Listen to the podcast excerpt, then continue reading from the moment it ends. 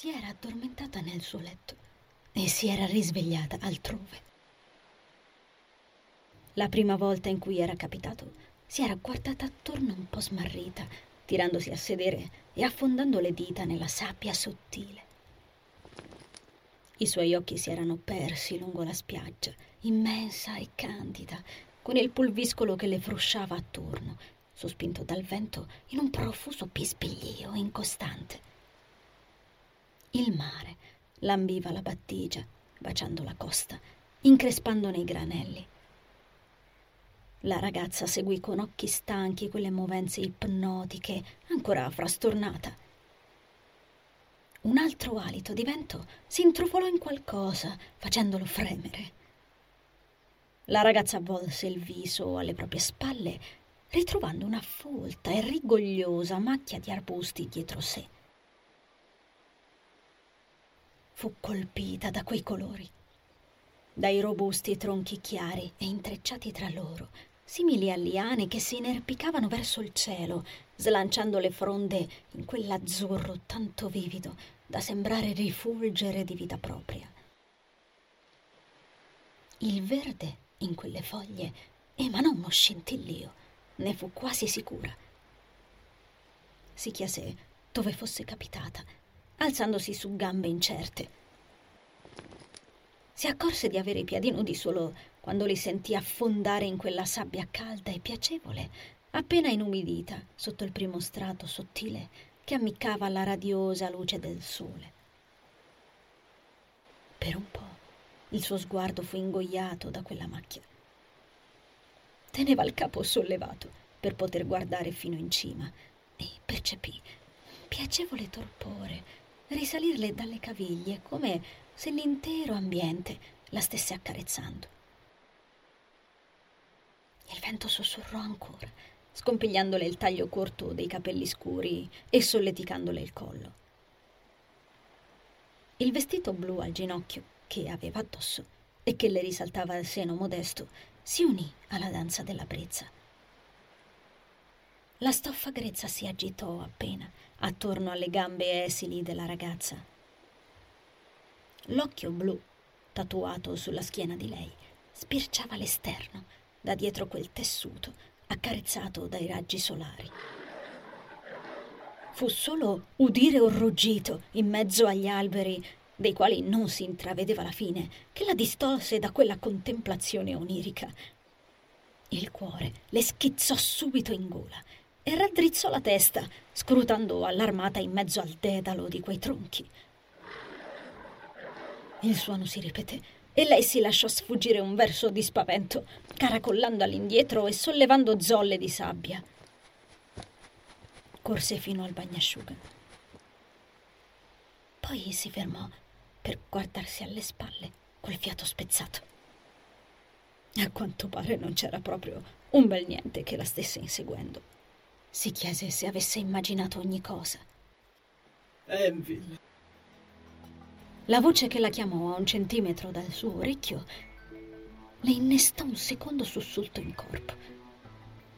Quando si girò di nuovo, il suo sguardo si immerse nel blu profondissimo e luminoso dell'uomo che si era ritrovato a fianco.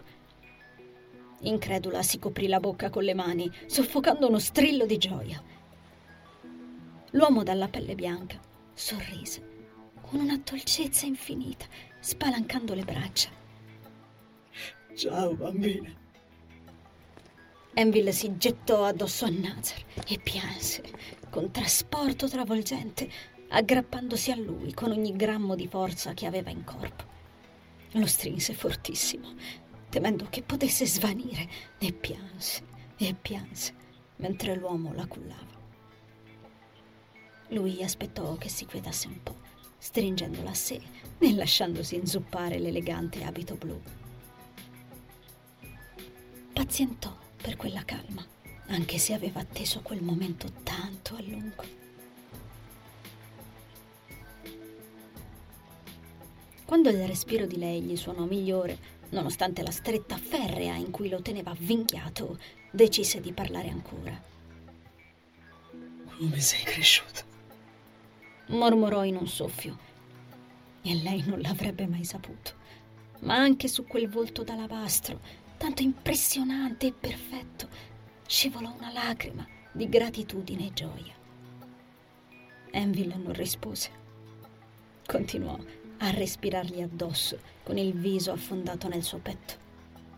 Lui le accarezzò il capo affettuosamente, continuando a sorridere.